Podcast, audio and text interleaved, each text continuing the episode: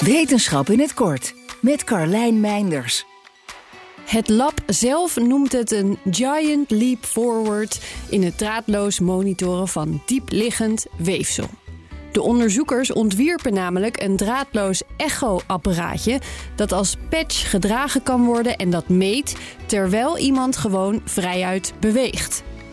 Het materiaal van de draagbare sensor, ongeveer zo groot als een luciferdoosje, is zacht, waardoor het meebeweegt met de drager. Het kan meer dan 16 centimeter diep meten en kan zeker 12 uur achter elkaar informatie verzamelen over iemands bloeddruk, hartslag, stijfheid van de bloedvaten en andere fysiologische signalen. Deze gegevens stuurt het apparaatje allemaal draadloos door. En dit was een van de lastigste dingen om voor elkaar te krijgen. Het lukt zelfs om goed te meten terwijl iemand flink beweegt. Daarvoor moesten slimme algoritmes worden ontwikkeld, waarmee het nog steeds lukt om tussen al dat bewegend weefsel het juiste signaal in de gaten te houden. De belangrijkste toepassingen zullen volgens de onderzoekers onder andere liggen binnen de hartbewaking, zowel in rust als tijdens beweging. Maar ook gezonde mensen zouden er wat aan kunnen hebben.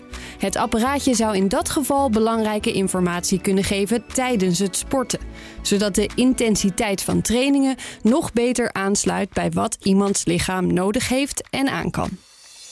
Wil je elke dag een wetenschapsnieuwtje? Abonneer je dan op Wetenschap vandaag. Spotify is partner van Wetenschap vandaag. Luister Wetenschap vandaag terug in al je favoriete podcast-apps.